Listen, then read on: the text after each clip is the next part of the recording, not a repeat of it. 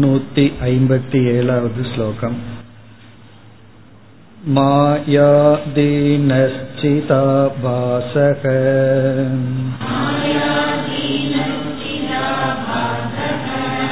श्रुतौ मायी महेश्वरः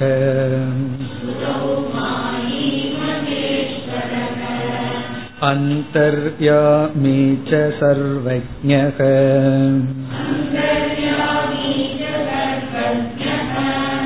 जगत्यो निस एव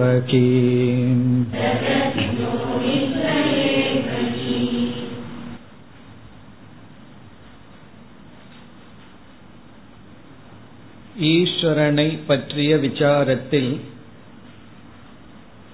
முதலில் ஈஸ்வரன் என்ற ஒரு தத்துவம் இருக்கின்றது என்று நிலைநாட்டினார் எப்படி என்றால் ஜடமான பிரகிருதி அல்லது மாயைக்குள் கண்டிப்பாக சேதன தத்துவம் பிரதிபிம்பம் இருக்க வேண்டும். அது எப்படி உணரப்படுகிறது என்றால் காரணத்திலிருந்து உருவான காரியமான நம்முடைய புத்தியில் உணர்வை சேதனத்துவத்தை அனுபவிக்கின்றோம். புத்தியில் ஒரு சேதனத்துவம் இருக்கின்றது என்றால் அது எதனிடமிருந்து வந்ததோ அந்த காரணத்திலும் சேதனத்துவம் இருக்க வேண்டும். சாங்கியர் போன்றவர்களுடைய தத்துவத்தில் பிரகிருதி என்பது ஜடம் அதிலிருந்து இந்த உலகம் வந்தது என்று சொல்கிறார்கள். இந்த உலகம் பிரகிருத்தியிலிருந்து வந்தது என்றால் நம்முடைய புத்தியும் ஜடமாக இருக்க வேண்டும். ஆனால் அவ்விதம் இல்லை. ஆகவே சேதனத்துவம் என்பது மாயையில் இருக்கின்றது. எப்பொழுது மாயைக்குள் சேதனத்துவம் சென்று விடுகிறதோ அப்பொழுது அந்த மாயையில் இருக்கின்ற சேதனத்துவம் சிதாபாசன் ஈஸ்வரன். இவ்விதம் நிலைநாட்டி இந்த நூத்தி ஐம்பத்தி ஏழாவது ஸ்லோகத்தில் ஈஸ்வரனுக்கான சில லட்சணங்கள் வருகின்றது. சென்ற வகுப்பில் அறிமுகப்படுத்தினோம். இதில் ஐந்து ஈஸ்வரனுக்கான லட்சணங்கள். ஒவ்வொன்றாக இப்பொழுது பார்ப்போம். இங்கு முதலில் எப்படி கூறுகின்றார்? மாயா அதீனக சிதாபாசக ஸ்ருதௌ. ஸ்ருதௌ என்றால் ஸ்ருதியில் நம்மால் கேட்கப்பட்டுள்ளது. மாயா அதீனக சிதாபாசக. மாயையில் வெளிப்படுகின்ற இங்க அதீனக என்றால் வெளிப்படுகின்ற மாயையில் வெளிப்படுகின்ற சிதாபாசனானது ஸ்ருதியிலிருந்து நமக்கு தெரிகின்றது. பிறகு ஸ்ருதியில் உபனிஷத்துக்களில் அந்த ஈஸ்வரனுக்கு என்னென்ன பெயர்கள் எல்லாம் வருகின்றது? அதில் இப்பொழுது ஒவ்வொன்றாக பார்க்கின்றோம். முதல் மாயி. மாயி என்றால் மாயையில் வெளிப்படுபவன். அதுதான் ஏற்கனவே கூறப்பட்டது. மாயா அதீனக சிதாபாசக. மாயையில் வெளிப்படுபவர்.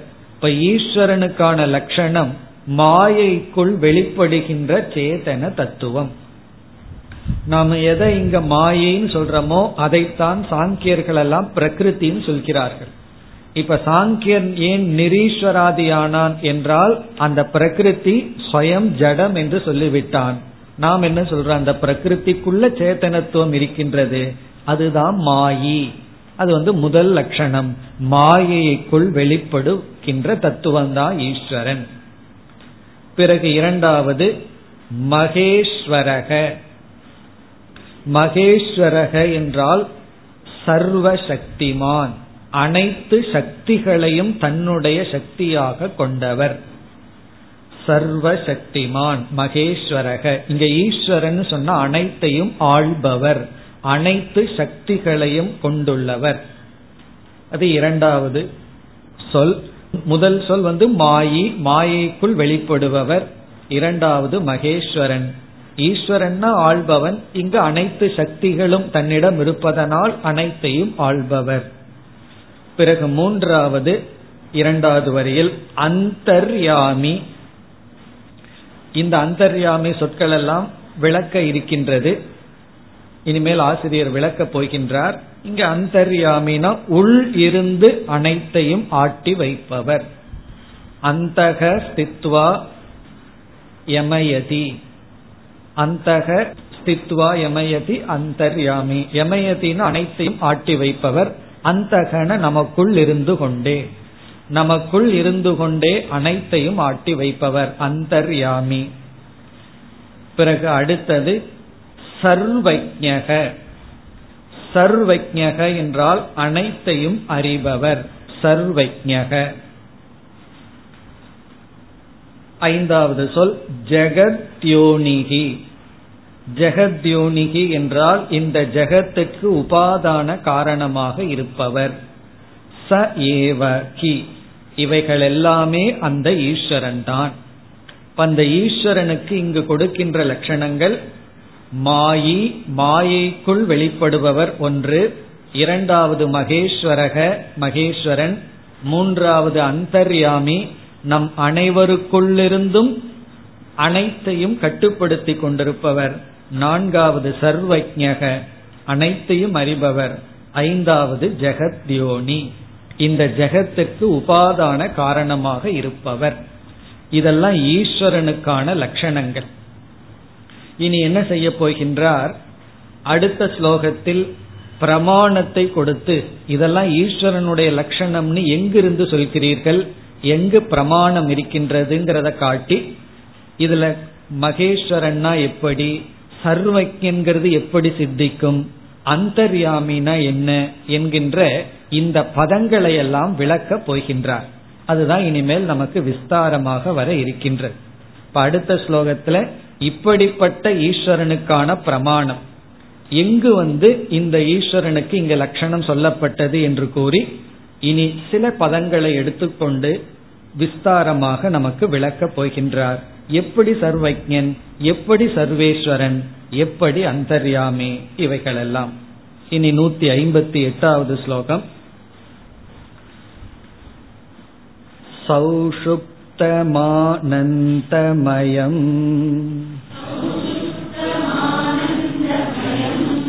प्रक्रम्यैवं श्रुतिर्जगौ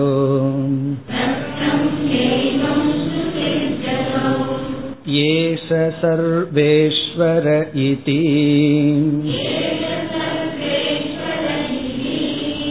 सोऽयं वेदोक्त ईश्वरः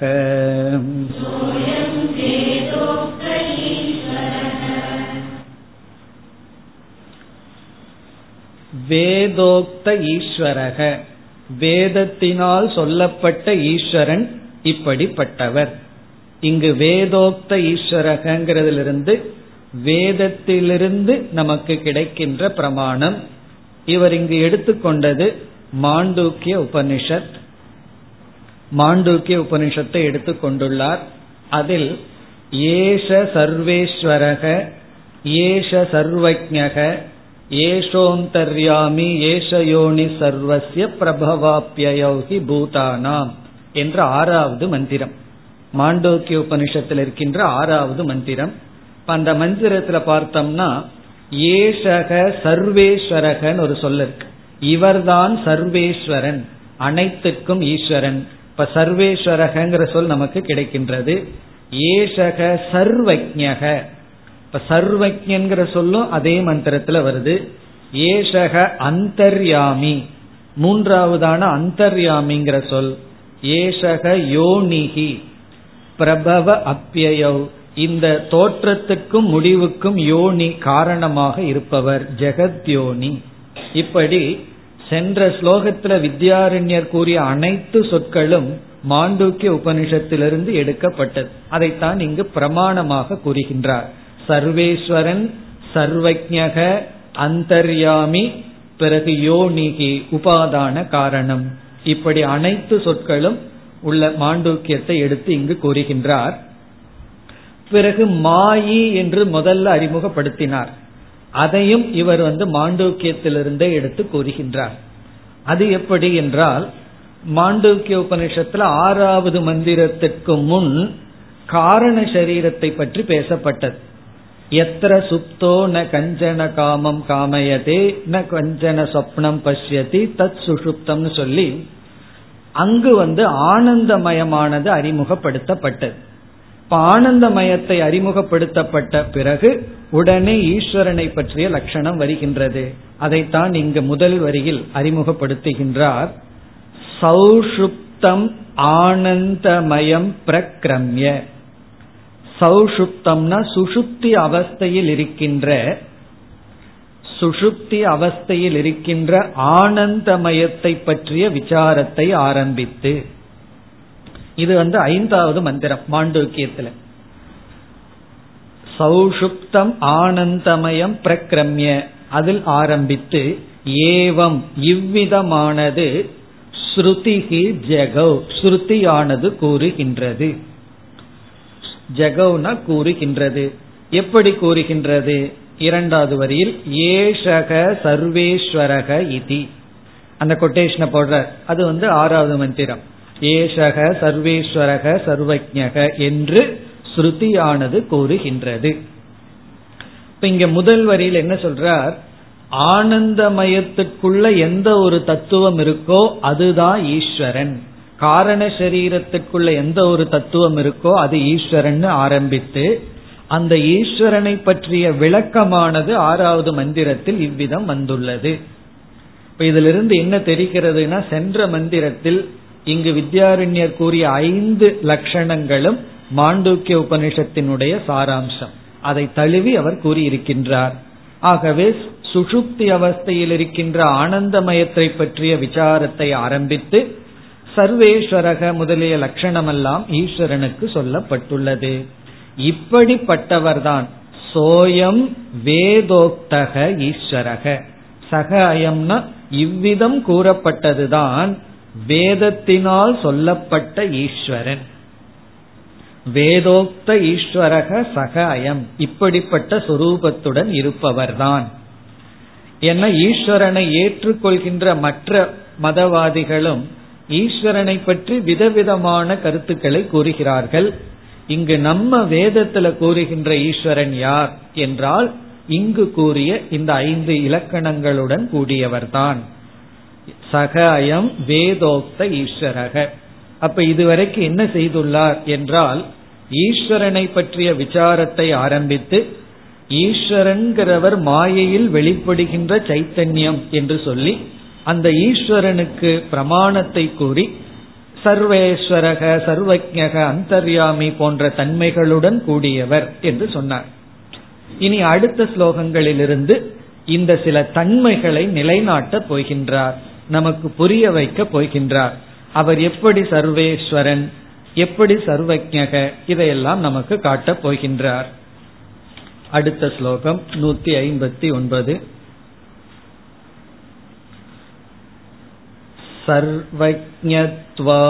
सर्वज्ञत्वातिकेतस्य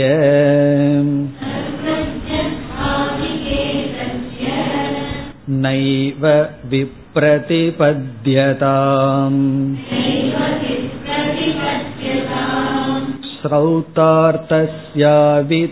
श्रौतार्थस्यावितर्क्यत्वात्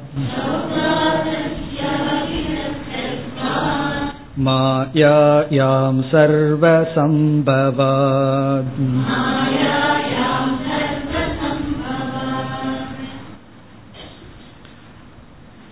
ஈஸ்வரனுடைய லட்சணத்தை கேட்கும் பொழுது நமக்கு வந்து சந்தேகம் வரும் அது எப்படி இப்படியெல்லாம் ஈஸ்வரனுக்கு முடியும் இருக்க முடியும் என்ற சந்தேகம் நமக்கு வரலாம்.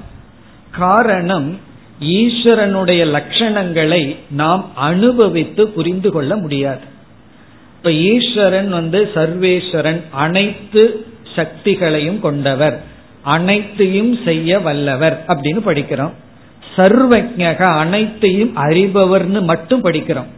ஆனா நமக்கு வந்து அந்த அனுபவம் இல்லை. அவர் அனைத்தையும் அறிகின்றார்ங்கிறத நம்ம அறிய முடியாது. அவர் அனைத்தையும் அறிந்து வைத்துள்ளார்ங்கிறதான் தெரியுதே தவிர அது எப்படி அவர்னால அனைத்தையும் அறிய முடியும்? அந்த அறிவு நமக்கு கிடையாது. ஒருவர் வந்து ஒரு சப்ஜெக்ட்ல பிஹெச்டி பண்ணியிருக்காருன்னா அவர் வந்து அந்த ஞானத்தோட இருக்காருங்கிற மட்டும்தான் நமக்கு தெரியுமே தவிர அந்த ஞானம் நமக்கு கிடையாது. அதே போல ஈஸ்வரன் எல்லாம் தெரிஞ்சுக்கிறார்னு சொல்றமே தவிர நம்ம அனுபவத்துல அதை புரிந்து கொள்ள முடியாது. அப்ப உடனே நமக்கு சந்தேகம் வரும் அது எப்படி முடியும்? ஈஸ்வரனால இதெல்லாம் எப்படி சாத்தியம்? அப்பொழுது இங்கு வித்யாரண்யர் பதில் சொல்றார் இது வந்து ஸ்ரௌத்த அர்த்தம் ஸ்ருதி சொன்ன அர்த்தம். இதுல தர்க்கத்தை நம்ம பிரயோகிக்க கூடாது. தர்க்கத்தை பயன்படுத்தினோம்னா நம்மால புரிந்து கொள்ள முடியாது. ஆனால் ஈஸ்வரன் மாயையில வெளிப்படுறதுனால அவர் என்ன வேண்டுமானாலும் செய்யலாம். இது வந்து மாயையினால் சம்பவிக்கும் என்று கூறுகின்றார். அதாவது ஈஸ்வரனுடைய லட்சணத்துல தர்க்கத்தை பயன்படுத்தாதீர்கள் அப்படின்னு சொல்ற நாம எங்க தர்க்கத்தை பயன்படுத்தணுமோ அங்க பயன்படுத்துறது இல்லை எங்க பயன்படுத்த கூடாதோ அங்க பயன்படுத்துறோம் இந்த இடத்துல என்ன சொல்றாருன்னா ஈஸ்வரன் விஷயத்துல தர்க்கம் வேண்டாம் என்று சொல்கின்றார். ஸ்லோகத்திற்குள் சென்றால் சர்வஜத்வாதிகே தஸ்ய தஸ்ய ஈஸ்வரஸ்ய. அந்த ஈஸ்வரனுக்கு சர்வஜத்துவம் முதலிய குணங்களில் அந்த ஈஸ்வரன் அனைத்தையும் அறிகின்றார் போன்ற குணங்களில் தஸ்ய அந்த ஈஸ்வரனுக்கு சர்வஜத்துவம் முதலிய குணங்களில் நைவ விப்ரதிபத்தியதாம் விப்ரதிபத்தியதாம்னா அதுல வாதாட வேண்டாம். விப்ரதிபத்தியதான்னா அதுல போய் ஆர்கியூ பண்ணிட்டு இருக்க வேண்டாம். நைவ தேவை இல்லை ஈஸ்வரன் அனைத்தையும் அறிபவர் அப்படின்னு சொன்னா அதோட ஃபுல் ஸ்டாப் அதுக்கு மேல போய் கேள்வி கேட்காத அப்படின்னு சொல்ற. அந்த இடத்துல கேள்வி கேட்டு தர்க்கம் பண்ணிட்டு இருக்க வேண்டாம். நைவ விப்ரதி பத்தியதாம் அவர் அனைத்து சக்திகளையும் உடையவர் அனைத்தையும் அறிபவர் என்கிறதுல தர்க்கம் வேண்டாம். பிறகு ஏன் வேண்டாம்? அதற்கு இரண்டாவது வரியில் இரண்டு பதிலை கூறுகின்றார். ஸ்ரௌத்த அர்த்தசிய ஸ்ரௌத்த அர்த்தம்னா ஸ்ருதியில் சொல்லப்பட்ட அர்த்தத்திற்கு ஸ்ருதியில ஒரு கருத்து நிலைநாட்டப்பட்டிருந்தால் அங்கு என்ன செய்யக்கூடாதா? அவிதர்க்கியத்துவார் அது தர்க்கத்திற்கு அப்பாற்பட்டதாக இருக்கின்றது. ஸ்ரௌத்தார்த்தசிய அவிதர்க்கியத்துவார் விதர்க்கியம்னா தர்க்கம் செய்வது அனுமான பிரமாணத்தை பயன்படுத்துதல். அவிதர்க்கியம்னா அது அனுமானத்திற்கு அப்பாற்பட்டது. உபனிஷத்து வாக்கியங்கள் அனுமானத்துக்கு அப்பாற்பட்டது. காரணம் என்னன்னா அதுவே நேரடியாக பிரமாணமாக இருப்பதனால். இந்த மாதிரி இடங்கள்ல தான் ஸ்ரத்தை வந்து நம்மை காப்பாற்றும். ஸ்ரத்தைன்னு ஒண்ணு இல்லை அப்படின்னு சொன்னா நம்ம வந்து இதுல முன்னேறி போகவே முடியாது. இப்ப உபனிஷத் வாக்கியத்தை நாம் அப்படியே ஏற்றுக்கொள்ள வேண்டும். அதுல முரண்பாடு தெரிஞ்சதுன்னா முரண்பாடு தெரியாத அளவு நம்ம புரிஞ்சுக்க முயற்சி செய்ய வேண்டும். அதுல போய் நம்ம தர்க்கம் செய்ய முடியாது. சிலதெல்லாம் நம்ம அனுபவத்துக்கு அப்பாற்பட்டு இருந்ததுன்னா அந்த அனுபவத்தை அப்படியே ஏற்றுக்கொண்டு உபனிஷத்து வாக்கியத்தை பிரமாணமாக கொள்ள வேண்டுமே தவிர அங்க தர்க்கத்தை நுழைக்க கூடாது. அப்ப தர்க்கத்தை பயன்படுத்த கூடாதுங்கிறதுக்கு முதல் கேது வந்து ஸ்ரௌத்த அர்த்தம். அது ஸ்ருதி பிரமாணமாக இருப்பதனால். இப்ப ஸ்ரௌத்தார்த்தசிய அவிதர்க்கியத்வாத் ந விப்ரதிபத்தியதாம். அப்படி சம்பந்தம். உபனிஷத் வாக்கியம் தர்க்கத்துக்கு அப்பாற்பட்டு இருப்பதனால் அங்க போய் வந்து கேள்வி கேட்டுக்கொண்டு இருக்க வேண்டாம். பிறகு இரண்டாவது காரணம் ரொம்ப ஃபேமஸ் ஸ்டேட்மெண்ட் அடிக்கடி சொல்லப்படுவது. மாயாயாம் சர்வ சம்பவாத். மாயை எதை வேண்டுமானாலும் செய்யும். சர்வ சம்பவம்னா என்ன வேணாலும் நடக்கும். எங்க மாயாயாம் மாயையிடம். இது அடிக்கடி சொல்ற வாக்கியம். மாயாயாம் சர்வ சம்பவார் சிஷ்யர்கள் வந்து தேவைக்கு மேல கேள்வி கேட்டுட்டு இருந்தா குரு என்ன செய்வார்னா மாயாயாம் சர்வ சம்பவாத்னா பேசாம இருன்னு அர்த்தம். மாயாயாம் சர்வ சம்பவாத்னா இதுக்கு மேல பேசாதே. ஒரு சிஷ்யன் வந்து குருவிடம் சொன்னார் நான் உங்ககிட்ட வேதாந்தம் படிக்க வர்றேன். எனக்கு என்ன குவாலிபிகேஷன் இருக்குன்னு அந்த சிஷ்யன் சொல்லும் போது நான் பேச்சு போட்டியில எல்லாம் முதல்ல வந்திருக்கிறேன்னு. குரு சொன்னார் இங்க பேசாத போட்டி நடக்க போகுது. அதுல முதல்ல வர முடியுமான்னு சொன்னார். அப்படி இங்கு மாயாயாம் சர்வ சம்பவாத்துன்னு சொன்னா பேசக்கூடாது. அப்படின்னு அர்த்தம். மாயையில எது வேண்டுமானாலும் நடக்கும். அதுல போய் கேள்வி கேட்காதே. இப்ப எந்த இடத்துல கேள்வி கேட்டு நம்ம விசாரம் பண்ணி புரியணுமோ அங்கதான் கேட்கணும். ஈஸ்வர விஷயத்துல என்ன சொல்லப்பட்டிருக்கோ அது எப்படின்னு புரிந்து கொண்டால் போதும். அங்க வந்து இந்த குதர்க்க புத்தியை பயன்படுத்த கூடாது. இது எப்படி நடக்கும் இது நடக்க முடியாது என்றெல்லாம் நாம் கேட்க கூடாது. அப்ப எப்பெல்லாம் நம்ம புத்தி ரொம்ப தேவையில்லாம டிஸ்டர்ப் பண்ணுதோ அப்ப இந்த வாக்கியத்தை மனசுல வச்சுக்கணும். மாயாயாம் சர்வ சம்பவாத். சில பேர் வந்து அவன் ஏன் இப்படி நடந்துட்டான்? இது ஏன் இப்படி நடக்குது? இது இப்படி நடக்க கூடாது இப்படி எல்லாம் எப்பெல்லாம் ஒரு ரெசிஸ்டன்ஸ் வருதோ இது இப்படி நடக்க கூடாது இப்படி நடக்க வேண்டாம். இவ்வளவு நாள் இப்படி பேசிட்டு இருந்தவன் திடீர்னு எப்படி மாறினான்? இந்த மாதிரி கேள்வி எல்லாம் நம்ம டிஸ்டர்ப் பண்ணுச்சுன்னா இந்த வார்த்தை தான். மாயாயாம் சர்வ சம்பவாத். மாயையில என்ன வேணாலும் நடக்கும். அப்படின்னு சொன்னா நம்ம எல்லாத்துக்கும் தயாரா இருக்கணும்னு அர்த்தம். என்ன நடக்குதோ அதுக்கு தயாராக இருக்க வேண்டும். மாயாயாம் சர்வ சம்பவாத். என்ன கன்க்ளூஷன் நைவ விப்ரதி பத்தியதாம் அதான் மறுபடியும் முடிவு. ஆகவே ஈஸ்வரன் சர்வஜகங்கிற விஷயத்துல நீ வந்து தேவையில்லாம தர்க்கத்தை பயன்படுத்தாதே. இப்படி சொல்லிட்டு வித்யாரண்யர் என்ன பண்ண போறாரு தெரியுமோ? தர்க்க ரீதியா புரிய வைக்க போறாரு.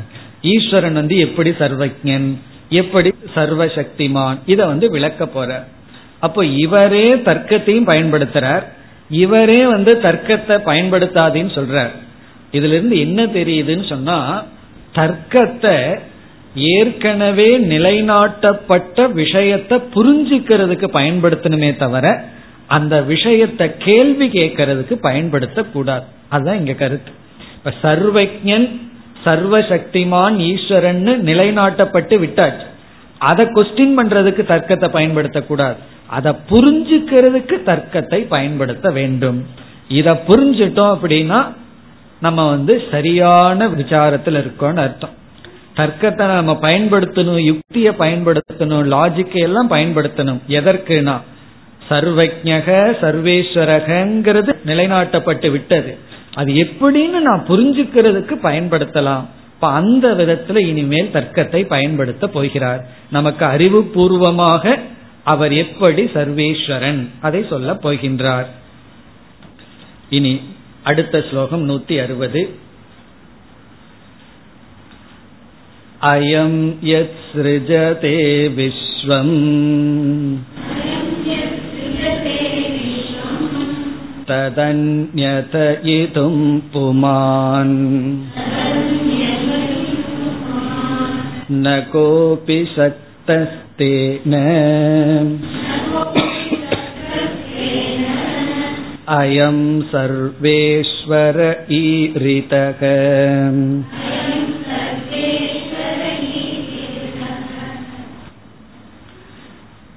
இந்த ஸ்லோகத்தில் சர்வேஸ்வரக என்பது நிலைநாட்டப்படுகிறது. ஈஸ்வரன் சர்வேஸ்வரன். அனைத்துக்கும் ஈஸ்வரனாக இருக்கின்றார். அனைத்து சக்திகளையும் உடன் கொண்டிருக்கின்றார். அது இங்கு நிலைநாட்டப்படுகிறது. மிக சுலபமாக நிலைநாட்டுகின்றார். இங்கு வித்யாரண்யர் சொல்கின்ற தர்க்கம் அல்லது கேது என்னவென்றால் ஈஸ்வரனால் இந்த உலகத்தில் சில நியதிகள் படைக்கப்பட்டிருக்கின்ற. இந்த உலகத்துல என்னென்ன நியதிகள் இருக்கோ அதெல்லாமே ஈஸ்வரனுடைய நியதி.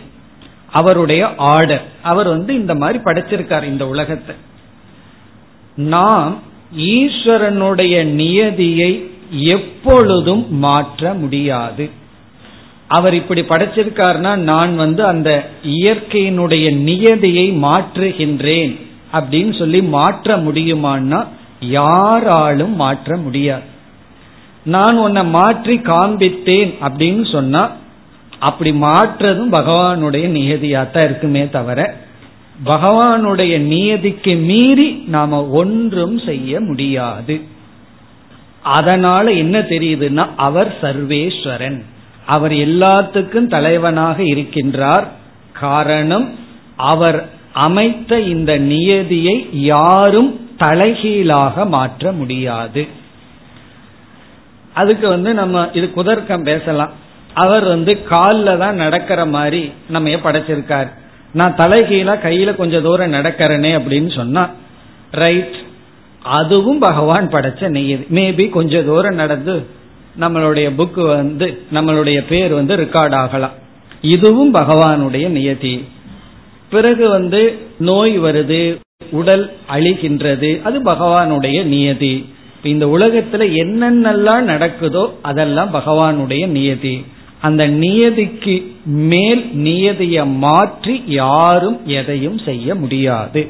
இது எதுக்கு ப்ரூஃப்னா பகவான் சர்வேஸ்வரன் அப்படிங்கிறதுக்கு ப்ரூஃப் அதாவது அதற்கு வந்து ஹேது. ஆனா நம்ம பொதுவா என்ன நினைக்கிறோம் அப்படின்னு சொன்னா இந்த உலகத்துல ஒரு ஆர்டர் நியதியா ஒண்ணு நடந்துட்டு இருக்கு அது நமக்கு ஆச்சரியமா தெரிவதில்லை. இந்த உலக நடக்கிற நியதிக்கு மாறி ஒண்ணு நடந்தாதான் சில பேர் வந்து ஈஸ்வரனுடைய அனுகிரகம் இருக்குன்னு நினைக்கிறார்கள். அதெல்லாம் நம்ம படிச்சிருப்போம். இப்போ ஒரு பக்தர் வந்து பக்தி பரவசத்துல எண்ணெய ஊத்தி தீபம் வைக்கிறது பொதுவா தண்ணிய ஊத்திட்டார் தீபம் வைக்கிறார் தீபம் எரிகிறது. இதெல்லாம் இந்த பக்தி கிரந்தத்துல படிப்போம். உடனே அவர் ஒரு பக்தர். அவர் வந்து ஈஸ்வரனுடைய அனுகிரகத்தை அடைஞ்சிட்டார்னு சொல்லி இந்த மிராக்கிள்னு சொல்றமே அதிசயம் நடக்கிறது.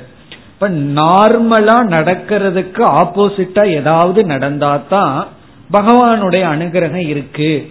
அப்படியெல்லாம் நம்ம நம்புறோம். ஆனா உண்மையிலேயே நார்மலா என்ன நடக்குதோ அதுதான் பகவானுடைய அனுகிரகம். அதுவே பகவானுடைய அனுகிரகம். அதுக்கு வந்து தலைகீழா நடந்தாதான் ஈஸ்வரனுடைய அனுகிரகம் இருக்கிறதாக அர்த்தம் அல்ல சில பேர் வந்து தலைகீழா நடந்தா ஏதோ ஈஸ்வரனுடைய ஆர்டரை வென்று விட்டோம் அப்படின்னு சிலர். அதாவது நார்மலா நடக்கிறதுக்கு பதுவா ஒரு மிராக்கிள் நடந்ததுன்னு வச்சுக்கோமே ஒரு அதிசயம் நடந்தா அந்த அதிசயத்தை பகவானுடைய எக்ஸ்ட்ரா அருள் அப்படின்னு சொல்றவங்க ஒரு சிலர். ஒரு பக்தர்கள். சில பேர் வந்து அதையே பகவான் இல்லைன்னு சொல்றதுக்கு ஆதாரமாக எடுத்துக்கொண்டு இருக்கின்றார் பகவானுடைய ஆர்டர் இருந்ததுன்னா அதுக்கு ஆப்போசிட்டா நடக்குது. இப்ப எத்தனையோ அதர்மம் நடக்குது. சில பேர் அப்படித்தானே கேட்கிறார்கள். பகவான் ஒன்னு இருந்திருந்தா கண்ட்ரோல் பண்ண வேண்டியது தானே ஒரு சில பேர் மேடையில பேசுவார்கள். ஈஸ்வரன் இருந்தா இப்ப என் முன்னாடி வந்து நிக்கட்டும்னு. இப்ப இவரு முன்னாடி வந்து நின்னாதான் பகவான் ஒருத்தர் இருக்கார். இப்படி எல்லாம் சிலர். அப்படி வந்து இந்த உலகத்துல ஒரு நியதிக்கு முரண்பாடாக ஒன்று நடந்தா அத பக்தின்னு சொல்றதுக்கு சில ஆள்கள் இருக்கிறார்கள் ஈஸ்வரன் இல்லைன்னு சொல்றதுக்கு சிலர். ஆனா இந்த இடத்துல நம்ம அறிவு பூர்வமா என்ன புரிஞ்சுக்கணும்னா அப்படி ஒரு நியதிக்கு ஆப்போசிட்டா நடந்தா அதுவும் பகவானுடைய நியதி. பகவான் அதையும் அனுமதி கொடுத்ததுனாலதான் அது நடக்கின்றது.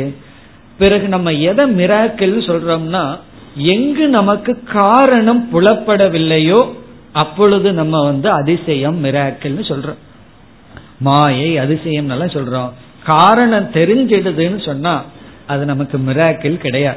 ஒவ்வொன்றுக்கும் ஒரு காரணம் இருக்கு ஒரு நியதி இருக்கு. யாருமே அந்த நியதிக்கு மீறி செல்ல முடியாது. ஒரு சில நியதிக்கு வேறு சில நியதி வந்து தடையா இருக்கலாம். ஆனா அந்த நியதியை மாறி யாரும் செல்ல முடியாது. இப்ப சிலர் மோட்சத்தை அடைந்தார்கள்ங்கிறதுக்கு சாதாரண லெவல்ல இருப்பவர்கள் என்ன நினைப்பார்கள்? இந்த உடல் அப்படியே அழியாம மறைஞ்சு போயிடணும் நம்ம சாதாரண மனிதர்களை போல இந்த உடல் நாசத்தடைஞ்ச அவர்கள் முக்தர்கள் அல்ல. இப்படியெல்லாம் நினைக்கிறார்கள். ஆனா உண்மையிலேயே இந்த உடல் வந்து திடீர்னு எல்லாம் மறைஞ்சு போகாது. ஏன்னா பகவானுடைய நியதி என்னன்னா பஞ்சபூதத்திலான இந்த உடல் மீண்டும் பஞ்சபூதத்துல போய் கலக்கிறது தான் நியதி. அதை யாராலையும் மாற்ற முடியாது. இல்லையே நான் அப்படி ஒரு உடல் மறைஞ்சு போன மாதிரி படிச்சேனேன்னா படிச்சிருக்கோம். அவங்களும் நம்ம போல ஒரு அறியாமையில் இருப்பவர்கள் எழுதிய புஸ்தகம் தான் அல்லது உண்மையிலேயே ஒருத்தர் கண்ணு முன்னாடி மறைஞ்சாருன்னு சொன்னா நம்ம ஏற்கனவே பார்த்திருக்கோம் லோகமாயான்னு ஒன்னு இருக்கு இந்த உலகத்துல சில மேஜிக் எல்லாம் செய்யலாம். அந்த நியதிக்குள்ள வருகின்றது. அந்த மேஜிக்கும் கூட ஒரு நியதிக்கு உட்பட்டது தான் அவர் நியதிக்கு உட்படாத விதத்துல எல்லா மேஜிக்கும் பண்றவரா இருந்ததுன்னா எதுக்கு மேஜிக் பண்ணி நம்ம கிட்ட காசு வேணும்னு வாங்கிட்டு இருக்காரு கஷ்டப்பட்டு? அவருக்கு எவ்வளவோ ப்ராப்ளம் ஒவ்வொரு மேஜிக் பண்றவனும் எவ்வளவு கஷ்டப்பட்டு மூணு ஷோ நடத்தி அதுல எவ்வளவு வருதுன்னு பார்த்து கஷ்டப்படுகிறார்கள் அவர்களுக்கு சர்வ சக்தி இருந்ததுன்னா நியதியை மாத்துறதுக்கு இருந்ததுன்னா ஒரே ஒரு நியதியை மாத்திரலாம். மனசுல பூர்ணத்துவம் வேணும்னு கேட்டுடலாம் மேஜிக்ல கேட்டா சந்தோஷமா இருந்துடலாமே எதுக்கு இந்த வேலையெல்லாம் பண்ணிட்டு இருக்கணும் ஆகவே இந்த உலகத்துல என்ன நடந்தாலும் அது ஈஸ்வரனுடைய நியதிக்குள் தான் நடக்கின்றது. ஒரு ஆர்டர் இருக்கு. அதற்கு ஆப்போசிட்டா ஒன்று நடந்ததுன்னா இப்ப உடல்ல ஆரோக்கியம்ங்கிறது ஈஸ்வரனுடைய நியதி. அந்த ஆரோக்கியம் பாதிக்கப்பட்டால் இப்ப நோய் வருதுன்னு வச்சுக்கோமே அதுவும் ஈஸ்வரனுடைய நியதி தான் அப்போ ஒரு நியதி வந்து பிரேக் ஆச்சுன்னா அங்க பிரேக் ஆகணுங்கிற நியதி கொடுக்கப்பட்டிருக்க வேண்டும். அப்பொழுது அதுவும் பிரேக் ஆகும். ஆகவே இந்த உலகத்துல என்னென்னலாம் நடக்குதோ அதை வேறு விதத்தில் யாராலும் மாற்ற முடியாது. ஆகவே அவர் சர்வேஸ்வரன். அவர் ஏன் சர்வேஸ்வரனா இருக்காருன்னா அவருடைய அமைத்த நியதியை யாரும் மாற்ற முடியாது. என்ன தெரியுமோ? இது நடக்க கூடாது அவர் இப்படி பேசக்கூடாது இது இப்படி நடக்க கூடாது இப்படி ஒரு ரெசிஸ்டன்ஸ் தான். அது ஏன் நம்ம அது பண்றோம் அப்படின்னா அந்த நியதிக்கு நம்ம ஒரு குறுக்கு கட்ட போடுறோம். பகவான் வந்து ஒரு நியதிப்படி அனைத்தையும் நடத்திட்டு இருக்கார் யாருக்கு எப்ப மரணம் ஏற்படுமோ நோய் ஏற்படுமோ அதெல்லாம் அது படி நடந்துட்டு இருக்கு நான் எப்ப வேண்டான்னு சொல்றேனோ அப்ப நான் என்ன உண்மையிலேயே செய்யறேன்? பகவானுடைய நியதிய வேண்டான்னு சொல்றேன். அப்பொழுதுதான் நமக்கு துயரம் வருகின்றது. இப்ப இங்க நம்ம என்ன புரிஞ்சுக்கணும்னா பகவானுடைய நியதியை யாராலும் மாற்ற முடியாது. இனி ஸ்லோகத்திற்குள் சென்றால் அயம் அயம்னா இந்த ஈஸ்வரன். இவர் அர்த்தம் இவர்ங்கிறது ஈஸ்வரனை குறிக்கின்றது. அயம் ஈஸ்வரக எது விஸ்வம் சிருஜதே எந்த உலகத்தை படைத்துள்ளாரோ அயம் ஈஸ்வரக இந்த ஈஸ்வரன் எந்த உலகத்தை படைத்துள்ளாரோ தது அந்த உலகத்தை அந்நத இதும். அந்நதா கர்த்தும் அந்நத இதும். வேறு விதமாக மாற்ற. இந்த ஈஸ்வரன் எந்த இந்த உலகத்தை படைத்துள்ளாரோ தது அதை அந்நத இதும்னு அந்நதா கர்த்தும். வேறு விதமாக மாற்ற. இரண்டாவது வரையில ந கோபி புமான். ந கோபி எந்த ஒரு புமான். முதல் வரியில கடைசி சொல். மனிதன் எந்த ஒரு மனிதராலும் ந சக்தக. சக்தகன சக்தி கிடையாது. கோபி புமான் ந சக்தக. எந்த ஒரு மனிதனுக்கும் சக்தி இல்லை. சக்தனாக இல்லை. எந்த ஒரு இறைவன் இந்த உலகத்தை படைத்தாரோ அந்த நியதிகளை வேறு விதமாக மாற்ற எந்த மனிதனுக்கும் சக்தி இல்லை. யாருக்கும் சக்தி இல்லை. அவர் படைத்த நியமத்தின்படிதான் நடந்து கொண்டு இருக்கின்ற. நம்ம ஒன்னு புதுசா கண்டுபிடிச்சிருக்கிறோம் அப்படின்னா அந்த சக்தியை பகவான் ஏற்கனவே வைத்துள்ளார். அதை வச்சு நம்ம கண்டுபிடிச்சிட்டு இருக்கோம் நம்ம புதிதாக மாற்ற முடியாது. நாசதோ வித்யதே பாவகன் பகவான் சொன்னது போல இருக்கிறத இல்லாம பண்ண முடியாது. இல்லாததை நாம் உருவாக்க முடியாது. ஒரு நியதி இருக்குன்னா அதை இல்லாம பண்ண முடியாது.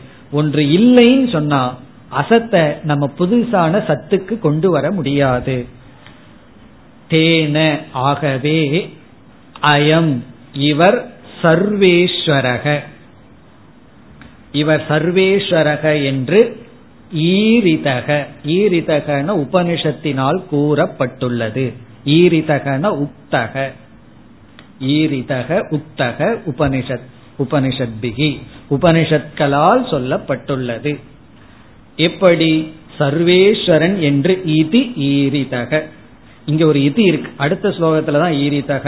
இங்க இதீரிதக. இதி ஈரிதக. இவ்விதம் கூறப்பட்டுள்ளது.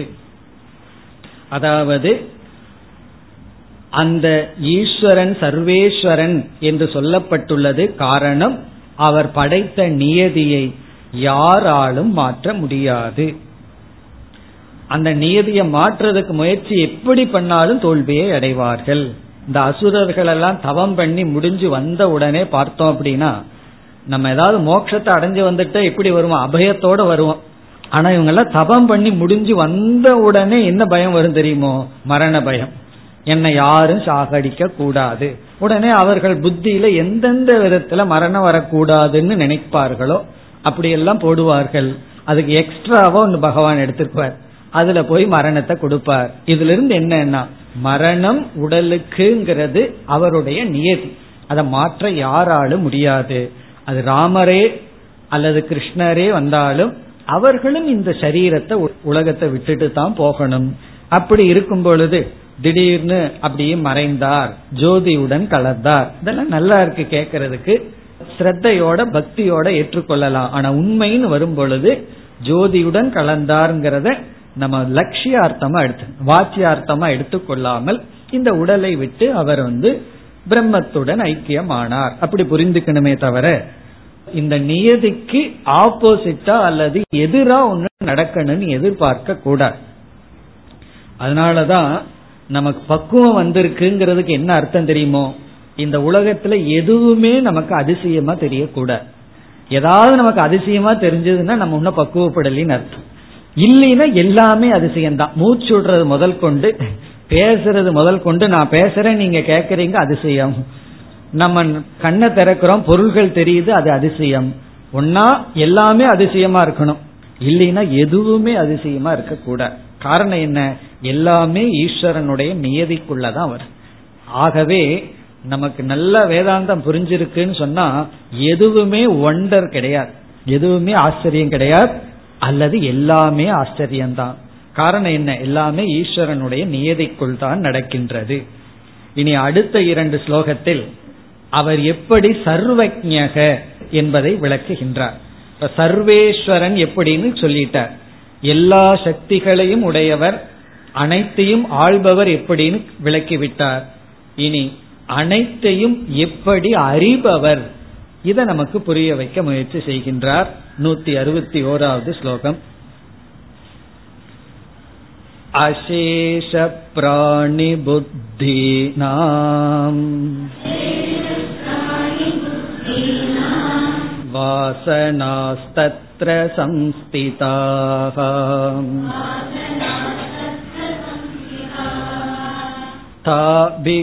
ताभिक्रोढीकृतं सर्वम्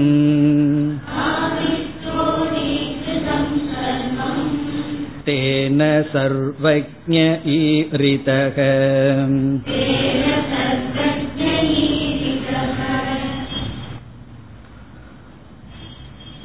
இறைவன் அனைத்தையும் அறிபவர் அது எப்படி அதை விளக்குகின்றார் இப்ப வந்து நாம் விழிப்பு நிலையில் இருந்து கொண்டு புத்தியில இந்த உலகத்தை அறிந்து கொண்டு இருக்கின்றோம் சிலதையெல்லாம் இந்திரியத்தை பயன்படுத்தும் பொழுது இப்பொழுது அறிந்து கொண்டிருக்கின்றோம்.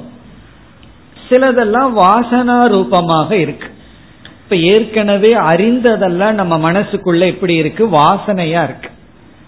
போன கிளாஸ்ல படிச்ச ஸ்லோகங்களை நம்ம அறிஞ்சிருக்கிறோமா இல்லையான்னு கேட்டா நீங்க என்ன சொல்வீர்கள்? அறிந்துள்ளேன் என்று சொல்வீர்கள். காரணம் என்ன என்றால் போன கிளாஸ்ல கேட்டதெல்லாம் வாசனா ரூபமா அறிவா இருக்கு. அந்த ஸ்லோகத்தை நம்ம எடுத்து படிக்கும் பொழுது அந்த வாசனை நமக்கு மேல வந்து அறிவாக நமக்கு இருக்கு. இப்ப இதுல இருந்து என்ன தெரிகிறதுன்னு சொன்னா நம்முடைய புத்தியானது இந்திரியங்களை பயன்படுத்தி இப்பொழுது உலகத்தை அறிந்து கொண்டு இருக்கிறது. அறிந்ததெல்லாம் வாசனைகளா சம்ஸ்காரமா உள்ள இருக்கு. நமக்கு எப்ப தேவையோ இப்ப நம்ம ஸ்மிருதிக்கு போய் வாசனைக்குள்ள போய் அதை வெளிக்கொண்டு வந்தோம்னா அந்த அறிவை நம்ம ரீகலெக்ட் பண்ணிக்கிறோம். அப்ப நமக்கு எவ்வளவு அறிவு இருக்கோ அந்த அறிவெல்லாம் எப்படி இருக்குன்னா வாசனா ரூபமா நம்ம மெமரியில ஸ்டோர் பண்ணி இருக்கு. நம்ம எல்லாம் நம்ம என்ன சொல்லிக்கலாம்? அல்பக்ஞகன்னு சொல்லிக்கலாம். அல்பக்ஞன்னு சொன்னா ஏதோ கொஞ்சம் அறிவுடன் நம்ம கூடி இருக்கோம்.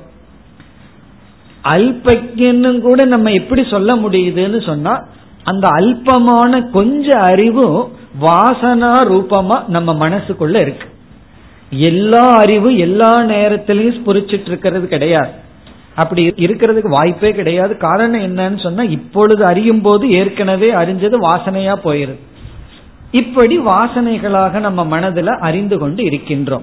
எந்த நேரத்துல எதை தெரிஞ்சுக்கணுமோ உடனே அந்த வாசனையை வெளிக்கொண்டு வந்து அந்த அறிவை வெளிப்படுத்துறோம் இப்ப நம்ம ஏதோ பேசிட்டு இருக்கோம். திடீர்னு ஒருவர் உங்க வீட்டு டெலிபோன் நம்பர் கேட்டா உடனே என்ன பண்ணுவோம்? அந்த அறிவு ஏற்கனவே நம்ம மனசுல இருக்கு. உடனே அதை ஞாபகப்படுத்தி சொல்றோம். இது வந்து அல்பஜனான நமக்கு அல்ப வாசனைகள் இருக்கு. அதனால அல்பஜக இப்ப எல்லா வாசனைகளும் ஈஸ்வரன் கையில் இருக்குன்னு வச்சுக்குவோமே. இப்ப எல்லாருடைய வாசனைகளையும் ஈஸ்வரன் வச்சிருக்காருன்னு சொன்னா அப்ப அந்த ஈஸ்வரன் எப்படி இருக்கணும்? நம்ம கிட்ட இருக்கிற கொஞ்சம் அல்ப வாசனைகள். இங்க வாசனைகள்னா அறிவு. அறிவு வந்து சம்ஸ்காரமா மனசுக்குள்ள இருக்கு. இப்படி நம்ம மனசுக்குள்ள இருக்கிற கொஞ்சம் கொஞ்சம் வாசனைகள்ல கொஞ்சம் கொஞ்சம் அறிவோட இருக்கும். இப்போ ஒருவர் வந்து ஒரு சமஸ்கிருதம் எல்லாம் ஒருவர் படிச்சு வச்சிருக்காங்கன்னு வச்சுக்குவோமே. ஒருவருடைய மனசுக்குள்ள போய் பார்த்தா என்ன இருக்கும்? சமஸ்கிருத வாசனைகள் ஞானம் இருக்கு. ஆனா பகவான் வந்து அதை திருட முடியாம பண்ணிட்டாரு. திருட முடியற மாதிரி இருந்துன்னு வச்சுக்கோமே தூங்கும் போது அந்த வாசனையை திருடி நமக்குள்ள போட்டோம்னு வச்சுக்கோமே இந்த சிப் கம்ப்யூட்டர் சிப் மாதிரி அதை எடுத்து நம்ம உள்ள போட்டோம் அப்படின்னா நமக்கு அது வந்துடும் அவங்களுக்கு அதெல்லாம் போயிடும் அப்படி அந்த சிப்பு போலதான் என்னன்னா வாசனைகள். இப்போ ஒவ்வொரு மனதிலையும் ஒவ்வொரு அறிவு இருக்கு. இப்ப பகவானுடைய நெட்வொர்க் என்ன தெரியுமோ நம்முடைய எல்லா புத்திக்குள்ள இருக்கிற வாசனைகளையும் அவர் வந்து அபிமானிக்கிறார்னு வச்சுக்குவோமே. அப்ப அவர் யாரா இருக்க முடியும்? சர்வஜனாக இருக்க முடியும். இப்போ ஒவ்வொரு புத்திக்குள்ளேயும் வாசனா இருந்து அந்த வாசனையில அந்தந்த ஜீவர்கள் அல்பக்கியனா இருக்காரு. ஆனா பகவான் என்ன செய்யறாருன்னா நம்முடைய அனைத்து வாசனைகளையும் அபிமானம் வைக்கின்றார். அப்போ அவர் எப்படி அறிகின்றார்? எல்லா விஷயத்தையும் அவர் எப்படி அறிகிறார்னா எல்லா வாசனைகளையும் தான் அறிவதனால் அவர் சர்வஜனாக இருக்கின்றார். இந்த விதத்துல இங்கு சொல்லப்படுகின்றது. இப்ப மீண்டும் ஸ்லோகத்தை படிச்சு நம்ம விளக்கம் பார்த்தா தெளிவாகிவிடும். அசேஷ பிராணி புத்தினாம். அசேஷேன மீதி இல்லாத பிராணி அப்படின்னா ஜீவராசி மனிதர்கள் மட்டுமல்ல எறும்பு முதல் கொண்டு அனைத்து ஜீவராசி புத்தினாம் புத்திகளினுடைய. அசேஷேன மீதி இல்லாத வித்தவுட் எக்ஸப்ஷன் சர்வ அர்த்தம் சர்வ பிராணி புத்தினாம் சர்வ ஜீவராசிகளினுடைய புத்தியினுடைய வாசனாக வாசனைகள் அவர்கள் அனுபவித்த அனுபவத்தினுடைய சம்ஸ்காரங்கள் வாசனைகள் தத்ர தத்ர அப்படின்னா காரண சரீரத்தில் காரண சரீரே. சம்ஸ்திதாக இருக்கின்றது சம்ஸ்காரங்களாக அமர்ந்து கொண்டு இருக்கின்றது. எல்லா ஜீவராசிகளினுடைய புத்தியினுடைய வாசனைகள் காரண சரீரத்தில் இருக்கின்றது. இப்ப நம்ம கிட்ட என்னென்ன அறிவு இருக்கோ அனைத்து அறிவும் நம்முடைய காரண சரீரத்துல வாசனா ரூபமா இருக்கு. இப்ப பகவான்கிறவர் யார் அவர் என்ன பண்றார் அப்படின்னு சொன்னா இரண்டாவது வரியில் தாபிகி குரோடீகிருதம் சர்வம். தாபிகினா அந்த வாசனைகளால் வாசனாபிகி அந்த வாசனைகள் மூலமாக சர்வம் அனைத்தும் குரோடீகிருதம் அப்படின்னா ஞாதம் அறியப்படுகிறது. வாசனைகள் மூலமாக அனைத்தையும் அறிகின்றார். அவரால் அறியப்படுகிறது. தாபிகி வாசனாபிகி சர்வம் அனைத்தையும் குரோடீகிருதம்னா ஞாதம். இங்க வந்து ஈஸ்வரேன ஈஸ்வரேன ஞாதம். ஈஸ்வரனால் அறியப்பட்டுள்ளது. அதாவது இந்த இடத்துல என்ன சொல்லப்படுதுன்னு சொன்னா இப்ப பகவான் என்ன பண்ணிடுறாரா நம்ம மனசுல வாசனைகள் இருக்கு நமக்கு ஒரு அறிவு இருக்கு. இனி ஒருவருக்கு ஒரு அறிவு இருக்கு. நமக்கு தெரியாத அறிவு இனி ஒருவருக்கு இருக்கு. இனி ஒருவருக்கு ஒரு அறிவு இருக்கு. இப்ப மிருகத்துக்கு ஒரு அறிவு இருக்கு. மரம் செடி கொடிகளுக்கு அறிவு இருக்கு. இப்படி எல்லா ஜீவராசிகளுக்குள்ள புத்தியில அறிவு இருக்கு. அந்த அறிவு எப்படி வந்ததுன்னா அவர்களுடைய வாசனையிலிருந்து வந்தது அறிவுகளும் வாசனா ரூபமா இருக்கு. இந்த பகவான் என்ன பண்ணிடுறாரா? டைரக்டா அவர் வாசனைக்குள்ளேயே போயிடுறாராம். அந்த வாசனைகளை எல்லாம் அவர் வந்து பிரதிபிம்பிக்கும் பொழுது அந்த வாசனைக்குள் இருக்கும் பொழுது நம்ம என்ன பண்றோம்? இந்த புத்தியில் இருக்கிற வாசனையில தான் அபிமானம் வைக்கிறோம். அதனாலதான் இந்த புத்தியில எவ்வளவு வாசனை இருக்கோ அந்த ஞானம் வருது. ஒரு கால் நமக்கு வந்து இனியொருவருடைய புத்திக்குள்ள போய் அவருடைய வாசனையில அபிமானம் வைக்கிற சக்தி வந்துடுதுன்னு வச்சுக்கோமே. என்ன ஆயிரும் தெரியுமா? அவருடைய ஞானம் எல்லாம் நமக்கு கிடைச்சிடும் இனி ஒரு மனிதருடைய வாசனையை நம்ம போய் ட்ராக் பண்ண முடிஞ்சதுன்னு வச்சுக்குவோமே. அதுல போய் ஆக்சஸ் பண்ண முடிஞ்சதுன்னு வச்சுக்குவோமே. அவருடைய ஞானம் நமக்கு வந்துடும் பகவானுக்கு வந்து எல்லா புத்தியினுடைய வாசனையிலையும் அபிமானிக்கிற சக்தி இருக்கு. ஆகவே அவர் சர்வஜனாகத்தான் இருக்க முடியும். அப்படின்னு என்ன அர்த்தம்னா அந்தந்த வாசனைக்குள் அந்தந்த ஜீவராசிகளுக்குள் இருந்து அனைத்தையும் அறிந்து கொண்டு இருக்கின்றார். இப்ப பகவானுக்குன்னு தனி புத்தி எங்கோ ஒன்னு இருக்கு. அவர் வந்து எல்லாத்தையும் பார்த்துட்டு இருக்காருன்னு அர்த்தம் கிடையாது. அப்படி முடியாது. அவர் அனைத்து புத்திக்குள் வாசனைக்குள் சென்று அனைத்தையும் அறிந்து கொண்டு இருக்கின்றார். ஆகவே அவர் சர்வஜக அதாவது இந்த ஸ்லோகங்கள்ல எல்லாம் அவர் எப்படி சர்வஜனா இருக்க முடியும்? இருக்க வாய்ப்பு இருக்கு. அதுக்கு தான் தர்க்கத்தை பார்த்துட்டு இருக்கோம் தர்க்கத்துல நம்ம வந்து புரிஞ்சுக்க முடியாது. ஆனா அவர் எந்த கோணத்துல சர்வஜனா இருக்கிறதுக்கு வாய்ப்பு இருக்குங்கிறதுக்கு சில தர்க்கம் அல்லது அனுமானம். அந்த அனுமானத்தை அடுத்த ஸ்லோகத்திலையும் சொல்ல போகின்றார். இப்ப குரோடி கிருத்தம்னா ஞாதம் ஈஸ்வரேன இங்க ரெண்டு திருத்தியா விபக்தி இருக்கு. ஒன்னு கரணம் இனி ஒன்னு கர்த்தா அர்த்தத்துல தாபிகின அந்த வாசனா மூலமாக ஈஸ்வரேன ஞாதம். ஈஸ்வரனால் குரோடி கிருதம் என்ன? சர்வம் அனைத்தும். தேன ஆகவே சர்வஜக ஈரிதக. சாஸ்திரத்துல சர்வஜன் என்று அழைக்கப்படுகின்றார். இப்ப ஈஸ்வரனை வந்து ஏன் சர்வஜன் சொல்றோம் அப்படின்னா அவர் அனைத்து வாசனைக்குள்ளும் ஊடுருவி இருப்பதனால் வியாபிப்பதனால் அனைத்து வாசனைகள்லையும் அவர் அபிமானம் வைப்பதனால். நம்ம அனைத்து புத்தியும் அவர் அபிமானம் வச்சிருக்கார்.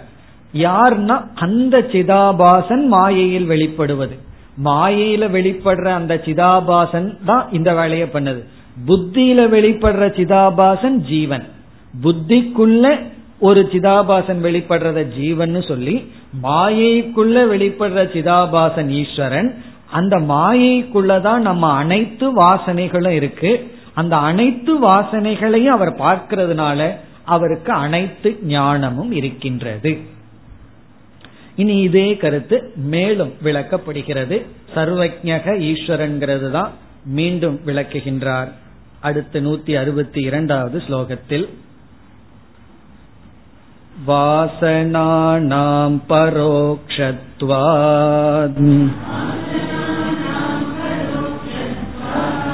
सर्वज्ञत्वं न हीक्ष्यते सर्वबुद्धिषु तद्दृष्ट्वा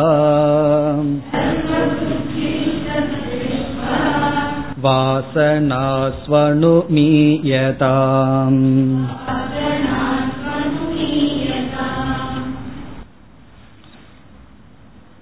இங்கு ஈஸ்வரன் சர்வஜகங்கிறத நம்முடைய அனுபவத்துக்கு வரவில்லையே. அவர் அனைத்தையும் அறிகின்றார். நம்ம வாசனைக்குள்ளெல்லாம் அவர் இருந்து பார்த்துட்டு இருக்காருங்கிறத நான் அனுபவிக்க முடியவில்லையே. என்றால் அது முடியாது. அது ஏன் என்று இங்கு விளக்குகின்றார். ஈஸ்வரன் அனைத்தையும் அறிவார்ங்கிறது மட்டும்தான் புரிஞ்சுக்க முடியுமே தவிர அவர் எப்படி அனைத்தையும் அறிவார் அறிந்து கொண்டிருக்கின்றார்ங்கிற அனுபவம் நமக்கு கிடைக்காது. சப்போஸ் அந்த அனுபவம் கிடைச்சதுன்னு வச்சுக்குவோமே நம்ம ஈஸ்வரன் ஆயிருவோம் அவர் அனைத்தையும் அறிகிறாருங்கிறத நம்ம அனுபவிச்சு பார்த்துட்டு இருந்தோம்னா அவர் சொல்லணும் நானே சொல்லிடலாம். ஆகவே அது நமக்கு முடியாது. அதை ஏன் முடியாதுங்கிறது இங்கு விளக்குகின்றார். எப்படி? வாசனானாம் பரோக்ஷத்வாத். இதை நம்ம ஏற்கனவே பார்த்திருக்கோம். வாசனைகள் எல்லாம் பரோட்சமாக நமக்கு இருக்கின்றது. வாசனானாம் பரோக்ஷத்வார் நம்ம மனசில் இருக்கிற வாசனைகள் எல்லாம் பரோட்சமாக இருக்கிறது. பரோக்ஷம்னா நம்முடைய அனுபவத்துக்கு நேராக இல்லை. அக்ஷசக பரம். அக்ஷம்னா இந்திரியம். இந்திரியத்திற்கு அப்பாற்பட்டிருக்கின்றது. பரோக்ஷம். இந்திரியத்திற்கு உள்ள இருந்தா அபரோக்ஷம்னு சொல்லுவோம். அதாவது நம்ம கண்ணுக்கு முன்னாடி ஒரு பொருள் இருந்தா அது வந்து அபரோக்ஷம்னு சொல்றோம். கண்ணுக்கு முன்னாடி இருந்தேன்னா அக்ஷத்துக்கு முன்னாடி இருக்கு அல்லது பிரத்யக்ஷம்னு சொல்லுவோம். ரெண்டுல எப்படி வேணாலும் சொல்லலாம். பிரத்யக்ஷம்னு சொன்னாலும் இந்திரியத்துக்கு முன்னாடி இருக்குன்னு அர்த்தம். அபரோக்ஷம்னு சொன்னாலும் இந்திரியத்துக்கு முன்னாடி இருக்குன்னு அர்த்தம். ரெண்டு சொற்கள் பிரத்யக்ஷம் அபரோக்ஷம். பரோக்ஷம் அப்படின்னா இந்திரியத்துக்கு முன்னாடி இல்லை. இப்ப வந்து ரிஷிகேஷ்ங்கிற ஸ்தலம் நமக்கு பிரத்யக்ஷமா அல்லது அபரோக்ஷமா அல்லது பரோக்ஷமான்னு சொன்னா அது வந்து பரோக்ஷம். நம்ம கண்ணுக்கு முன்னாடி இல்லை. அதெல்லாம் பரோக்ஷம். ஆனா அங்க போயிட்டு வந்திருந்தோம் அப்படின்னா வாசனைகள் வேணா உள்ள இருக்கு. அதனுடைய மெமரி வேணா இருக்கும் இப்போ நமக்கு எவ்வளவோ ஞானம் வந்திருக்கு. எத்தனையோ அறிவை நம்ம அடைஞ்சிருக்கோம். அந்த அறிவுகள் எல்லாம் முன்னாடி தெரிஞ்சிட்டு இருக்கான்னு கிடையாது. ஏன்னா வாசனா ரூபமா உள்ள இருக்கு. இப்ப அந்த அனைத்து வாசனைகளையும் ஒரே நேரத்திலையும் நம்ம அறிய முடியாது. ஏன்னா நமக்கு ஒரே ஒரு புத்தி தான் இருக்கு. ஒரு புத்தி ஒரு வாசனைய ஒரு நேரத்துல தான் அறிய முடியும். மற்றவர்களுடைய வாசனைய புரிஞ்சுக்கிறதுக்கு வாய்ப்பே கிடையாது. ஏன்னா நமக்கு ஒரு புத்தியில தான் அபிமானம் வைக்கிறதுக்கு சக்தி இருக்கு. அது நம்முடைய புத்தியில நம்முடைய ஒரு வாசனையை எடுத்துட்டு தான் நம்ம ரீகலெக்ட் பண்ண முடியும். இப்ப மற்றவர்களுடைய வாசனை நமக்கு தெரியாது. ஒருவருடைய மனசுக்குள்ள எப்படிப்பட்ட சம்ஸ்கார ஞானம் இருக்குன்னு நமக்கு தெரியாது. அதனாலதான் ஒருத்தரை பார்த்தோம்னா அவருக்குள்ள எவ்வளவு ஞானம் இருக்குன்னு நமக்கு தெரியாது. ஏன்னா அந்த ஞானம் எல்லாம் வாசனா ரூபமா பரோட்சமா இருக்கு. அதனாலதான் நம்ம ஒருத்தரை பார்த்து அவருக்கு அறிவு இருக்கா இல்லையான்னு சொல்ல முடியாது. அவர் பேச ஆரம்பிச்சாருன்னா தர்க்கம் பண்ணிடலாம் அவர் பேசுறதுல இருந்து எவ்வளவு தெரிஞ்சிருக்கார்? அப்படிங்கறத நம்ம ஓரளவுக்கு யூகிக்கலாமே தவிர அனுபவத்துல புரிந்து கொள்ள முடியாது. இது வந்து மற்றவர்கள் மனசுல இருக்கிற வாசனை மட்டுமல்ல நம்ம மனசுல இருக்கிற வாசனையே நமக்கு தெரியாது. அதையும் நம்ம பார்த்தோம். எந்த நேரத்துல நமக்கு எந்த வாசனை வெளிப்படும்னு நமக்கு தெரியாது.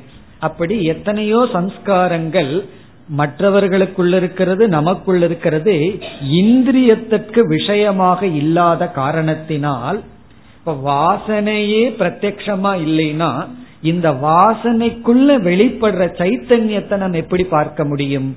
ஆகவே நமக்கு தெரியாது தெரிந்து கொள்ள முடியாது. காரணம் என்ன? வாசனைங்கிற உபாதியே நமக்கு பிரத்யக்ஷமாக இல்லை பரோட்சமா இருக்கு. அந்த வாசனைங்கிற உபாதிக்குள்ள வெளிப்படுற சைத்தன்யமான ஈஸ்வரனையும் நாம் அனுபவிக்க முடியாது. அதைத்தான் கூறுகின்றார்.